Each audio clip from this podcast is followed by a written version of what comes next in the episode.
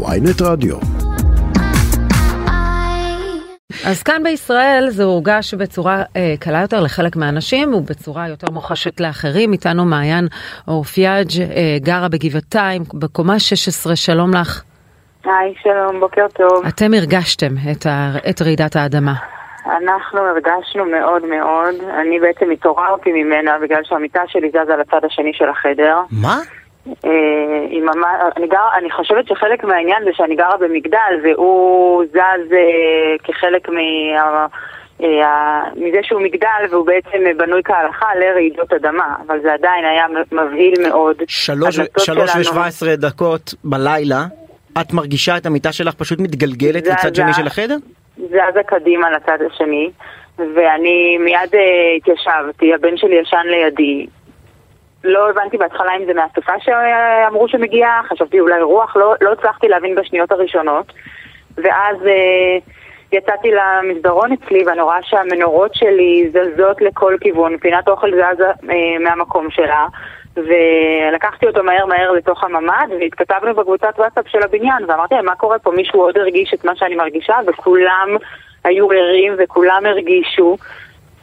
זה היה מאוד מאוד מבין. אני עם ילד קטן בן ארבע שגם לא כל כך הבין מה קורה, ואחרי שהבנתי שאני יכולה לצאת מהממד אז ירדתי את כל המדרגות במהירות יחד איתו מהבעלה. לא הרגשתי, עם פיג'מה, אני והוא עם פיג'מה ירדנו את כל המדרגות, שש עשרה קומות, ברחנו החוצה ונסעתי איתו למושב שאימא שלי גרה בו. כל זה קורה בשלוש בבוקר, בכמעט קרוב לארבע בבוקר, אתם בורחים מהבית שלכם? ממש הרגשתי שאני בורחת, כי אני מפחדת, זהו, אבל אני פחדתי, אני עם ילד קטן, אני לא יודעת איך להגן על עצמי ואיך להגן עליו כמובן, והכל זז בבית, הדלתות נטרקו, אה, מביל מאוד מאוד מאוד. תוך ו... כמה זמן בעצם הבנת שמדובר ברעידת אדמה? אחרי כמה דקות בעצם השכנים בבניין, אה, אה, וגם האב הבית שלנו אה, רשם שזה, שזה רעידת אדמה, וזה לא כתוצאה מהסופה, מהסערה שאמורה להגיע. אה, ואז הבנו, הבנתי מהר, ואז באמת רצתי מהר מהר לתוך הממד, כי בקומה שש עשרה אין לך למה לעשות חוץ מללכת לממד או לחדר מדרגות. ואחרי שזה נרגע, והבניין הפסיק לזוז, הוא פשוט זז בצורה מטורפת. ואחרי שהוא הפסיק לזוז, ירדתי עם הבן שלי את כל המדרגות ללמטה מקומה שש עשרה, הוא בן ארבע, הוא לא הבין כל כך מה קורה, למה אמא מחזיקה אותו על הידיים ויורדת במהירות ללמטה. הוא גם הרגיש? ו... הוא לא הרגיש את הרעידת אדמה, הוא יותר הרגיש את, ה... את הדאגה שלי ואת הבעלה שלי. את מנסה לקבל לא מידע? לא את מנסה לחפש מידע? כי אולי הייתה... היה עדכון אחד. כן. את... לא, ישר, ישר שלחו לנו בקבוצה שבעצם הייתה רעידת אדמה, ו... ושזה שזה, שזה מזה, שהבניין זז מזה. אני, בהתח... אני לא הבנתי מה קורה. כל הבית שלי, הכל חלונות זכוכיות, אני גרה בגבעתיים, בבור חוב, אם אתם מכירים. והבניין זז מצד לצד, משהו מפחיד ביותר, בטח כשאתה חווה את זה עם אה, ילד בן ארבע. מעיין, איפה אתם עכשיו? עכשיו אנחנו בכפר בנון, זה המושב שבו גדלתי. לא רע? לא רע, לא רע בכלל, ופה רגוע לי. צריך להגיד בגזר, נכון? לא... נכון, כן, נכון, כן, נכון, פשוט כן, כן. מרגיע, אין ספק שזה בטוח. מרגיע. ואת יודעת שהבניין שלכם בגבעתיים, עם כל החשש והתזוזה, הוא נבנה באופן מותאם לרעידות אדמה, נכון? נכון. את זה, תראי, כשאתה בתוך הבעלה והדאגה, אתה לא... אני לא יודעת אפילו אם נעלתי את הבית. זה לא היה שיפוטי חס וחלילה, ברור לי, מבין לגמרי את הריצה באולי עם הפיג'מות. אני רק מנסה לחשוב מה עובר על אנשים שחיים בטבריה או בבית שען, במקומות מועדים לרעידות אדמה, שהבניין שלהם לא ממוגן ולא בטיח. מפחיד מאוד, מפחיד מאוד, וזה משהו שצריכים לדאוג לו. זה מפחיד מאוד. ואני יכולה להגיד לך שגם אני בבניין שלי, אני לא היחידה שטעתה, ובהתכתבות בינינו, אני לא היחידה שטעתה עם לברוח כמה שיותר מהר. התקשרנו לפיקוד העורף, התקשרו למשטרה, המשטרה אגב לא היה שום מענה.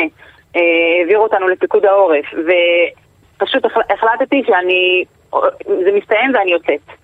היו עוד שכנים שעשו כמוך? אני לא יודעת, אני יכולה להגיד לך שהיו כאלה ששאלו אה, מה לעשות, להתפנות, מה, מה הנחיות, ביקשו לקבל הנחיות ולא ידענו מה לעשות. אז בוא נגיד אני... עכשיו כמובן, תבדקו מהן ההנחיות לפעם הבאה בטח. לא, ברור, ברור, ברור. בהמשך, בהמשך לא? המשדר אנחנו גם נביא פה שיחה עם דוקטור חיליק סופר מפיקוד העורף שיסביר בדיוק מה צריך לעשות בסיטואציה הזאת. מעיין אורפייג' שיסביר גם בדיוק מה צריך לעשות שאתה במגדל גבוה, בקומה גבוהה. חד ואתה... משמעית. ואיך הבן שלך עכשיו? עכשיו הוא מבסוט, הוא אצל סבתא שלו. מעולה, הייתה לו חוויה. טוב, מעיין, תודה רבה ששיתפת אותנו. תודה לכם, תודה. אנחנו חוזרים לרעידת האדמה, ואיתנו דוקטור תת-אלוף במילואים חיליק סופר, מסביר פיקוד העורף, שלום לך. בוקר טוב. הבוקר התעוררו לא מעט אנשים עם חשש מאוד גדול, האדמה רעדה, דיברנו עם מישהי שממש הייתה בבניין גבוה ולא ידעה מה עושים. אז בואו נתחיל מהדברים הפרקטיים, מה עושים כאשר מרגישים רעידות כאלה ולא יודעים אפילו איפה מרכז רעידת האדמה? טוב, הדבר הראשון שאנחנו מבקשים מכל הציבור זה להוריד את היישומון, את האפליקציה של פיקוד העורף, כדי שהם יוכלו לקבל התראה. התראה לרעידות אדמה אנחנו מספקים... כמה שניות? זה תלוי במרחק מהמוקד, זה יכול להיות מספר שניות, עד עשר חמש עשרה שניות, זה זמן, אבל היתרון של המערכת התראה, שהיא מפיצה את ההתראה לפני שהגל מגיע. כלומר, לפני שהאזרחים מרגישים את התזוזות של הבניין, או את התמונה זזה, או את המיטה זזה, יש להם מספר, יש להם מספר שניות כדי להבין שבכלל מדובר ברעידת אדמה. ועד שהגל הראשון מגיע, כבר הם יודעים מה לעשות. והעיקרון אומר... סליחה, זו אותה אפליקציה של צבע אדום? זו אותה... נכון, נכון. אותה אפליקציה שמספקת התראה גם לטילים וגם לרעידות אדמה. אנחנו התחברנו למערכת הגלאים של... אני ראיתי מישהו שכתב שהלילה הוא התעורר קודם מהזעקה שלכם ורק אחר כך מרעידת אדמה. אבל היה לו עשר שניות בשלוש... שנייה רגע, בוא נעשה סדר. הוא לא יש הרבה מאוד דיסאינפורמציה והרבה מאוד מידע שרץ ברשת. נעשה סדר. מערכת ההתראה הארצית לא פעלה. אוקיי, למה? כי העוצמה פה בארץ היא הייתה פחות מ-ארבע וחצי, היא עוצמה ארבע וחצי, ולכן היא לא פעלה. מה שכן שמעו אה, מערכות התראה, זה מערכות התראה מקומיות, mm-hmm. שמ-אלפיים ושתים עשרה כבר נמצאות בבתי הספר ובמספר מוסדות, שזו שיטה שונה, זו שיטה של גלאים מקומיים, שקולט את הגל הססמי הראשון, שהוא מגיע למתקן או לבית ספר, ואז הוא מפליט מערכת התראה. הבנתי, אז, אז זה לא שלכם, אז זה התראה אחרת, אבל, אבל בכל אופן, כן. היה לו עשר שניות, ואתם אומרים עשר חמש עשרה שניות. מה זה ייתן בשלוש ורבע בלילה? לבן אדם שהרגע יתעורר. קודם כל זה ייתן הרבה, ישי, קודם כל זה ייתן הרבה. למה? כי ההתראה היא, הגל מגיע לאזור בית ים המלח, הוא קולט את הגל, ולפני שהגלים מגיעים למרכז הארץ או למקומות אחרים, הבן אדם, האזרח יודע שיש רעידת אדמה, שהולכת להיות רעידת אדמה, שהגל עומד להגיע אליו לבית, ואז הוא מתעורר, והוא יוצא החוצה, כלומר, יש מספר הנחיות, אם הוא, בש... אם הוא יכול לצאת החוצה, אז תוך מספר שניות, השטח פתוח הוא הכי בטוח. והדבר השני, שאם יש לו ממד, אז הוא נכנס לממד, משאיר את הדלת חצי פתוחה, ואם אין לו ממד, המדרגה השלישית זה חדר המדרגות, שהוא צריך להמשיך את התנועה שלו בחדר המדרגות לשטח פתוח, ואם לא פשוט להישאר בחדר המדרגות, כי חדר המדרגות הוא החלק הכי מוקשח בבניין. אז... אלה ההנחיות, הן הנחיות מאוד מאוד פשוטות. הסדר הדברים, ממד, ואם לא ממד, חדר מדרגות. שטח פתוח, הכי, הכי, בעדיפות הראשונה, לא ממד, ואם לא חדר מדרגות. עכשיו, בנוסף צריך גם uh, להכין את המשפחה, להכין uh, תיק חירום, עזרה ראשונה, פנס, סוללות, uh, רדיו וכו'. וגם כמובן לחזק עצמים בתוך הבית, כמו למשל uh, מדפים שנוהגים לשים uh, עמוסים לעייפה בספרים מעל הראש של הילד או תמונה. הדברים האלה... טוב, אי אפשר בכמה שניות כמובן להיערך ככה. לא, אבל... לא, לא, זה מדובר בשלב, כן. זה, אני מדבר כרגע על שלב ההכנות, היום כן. לעשות את זה, לפני שהרעידה תתרחש, כי הרבה פעמים ברעידות אדמה מה שקורה זה לא הבניין שקרס, הבניין לא קרס, אבל מספיק שמדף הספרים קרס ונפל על, ה... על הילד או על האזרח, הוא פשוט יכול להרוג אותו ולפצוע אותו. לכן חשוב מאוד להכין את הדברים הפשוטים, כי יהיו הפסקות חשמל גם, חשוב שיהיה פנס, סוללות, רדיו, ערכת עזרה ראשונה, דברים קטנים שאפשר ברמת הפרט והמשפחה אה, לתת את המענה הראשוני. בבית משפחת סופר יש לכם אה, מרתף רעידות אדמה מוכן לכל תרחיש? לא, לנו אין מרתף, אני גר במקרה בקומה שמונה, אז אנחנו נצא לחדר המדרגות ונמשיך ביציאה. אבל יש לכם תיק כזה, תיק חירום?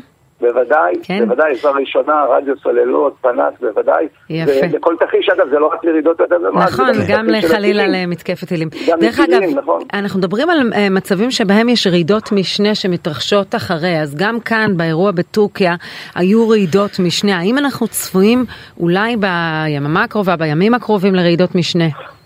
התשובה היא כן, קודם כל, אנחנו גם יכול להיות שתהיה רעידת אדמה חדשה, שלא קשורה לרעידת אדמה שהייתה בטורקיה, גם בשטח מדינת ישראל. זה לא משהו שאנחנו יכולים אה, לומר מתי, אי אפשר לחזור רעידת אדמה. אנחנו, אנחנו יודעים שאנחנו יושבים על בקע אה, אה, ים המלח, שהוא אה, חיבור של שני לוחות טקטונים, הוא פעיל, היו רעידות אדמה בעבר, והיא בעתיד. המועד הוא לא ידוע, זה נעלם היחידי. מה שבטוח תהיה רעידת אדמה, ותהיה רעידת אדמה חזקה כמו שהיו בעבר בארץ ישראל. אומרים מומחים, אה, במצב העניינים כיום, אם תהיה רעידת אדמה חזקה מאוד בישראל, זה יכול להיגמר באלפי הרוגים, נכון? אה, כן, זה גם תחיש שמדינת ישראל קבעה אותו, זה תחיש הייחוס להיערכות לרעידת אדמה, בהחלט. על כמה הרוגים מדבר תחיש הייחוס? מדברים על בערך שבעת אלפים הרוגים. וואו. ואומרים הגיאולוגים, זה, זה צפוי לקרות במחזוריות של פעם ב-מאה שנה בארץ, והאחרונה הייתה ב-אלף תשע מאות עשרים ושבע, אנחנו בטווח. כן, אני לא הייתי רוצה להיכנס לסטטיסטיקה, כי אין ממוצע לרעידות אדמה, אבל התשובה היא כן. יכולה להיות רעידת אדמה בכל יום, בהחלט. אגב, הייתה רעידת אדמה חזקה מאוד בנובמבר אלף תשע מאות תשעים וחמש. נכון, היה נזקים באילת. דרום על אילת, דרום על אילת, באזור סיני, והיא הורגשה בדרום הארץ, ובאילת היו הרבה מבנים שהזדקו, ומלון גני שולמית לשעבר, פשוט בגלל שה...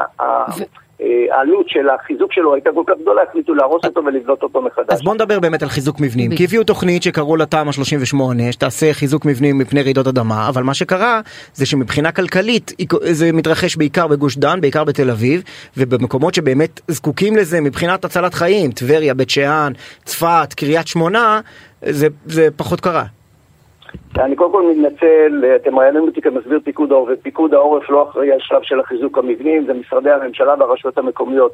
פיקוד העורף מכין את הציבור ומכין את הרשויות המקומיות, מאמן אותם, מכין להם יחידות חילוץ מקומיות, מה שנקרא חילוץ קל, מאמן אותם, מכשיר אותם, מכשיר בבתי הספר תלמידים, ופיקוד העורף אחראי על שלב המענה, כאשר תתרחש רעידת אדמה, פיקוד העורף יגייס את כל היחידות שלו, הסדיר והמילואים, את כל צה"ל למעשה, ויסייע לאזרחים ולרשויות המקומיות לתת את המענה יחד עם ארגוני החירום. לכן את השאלה הזאת אתם צריכים להפנות למשרד השיכון, משרד הפנים ולרשויות המקומיות. עוד מעט תהיה איתנו שר השיכון והבינוי לשעבר, אז נשאל אותו. דוקטור תת-אלוף במילואים חיליק סופר. מחר נדבר איתך על סופות וברברה. כן. למה ברברה? למה לא שם בעברית בלהה? פעם שעברה הרי אנחנו בחרנו את השם, את זוכרת שהשם שאנחנו בחרנו יש תורנות. טוב, תודה רבה לך חיליק סופר, תודה. והנה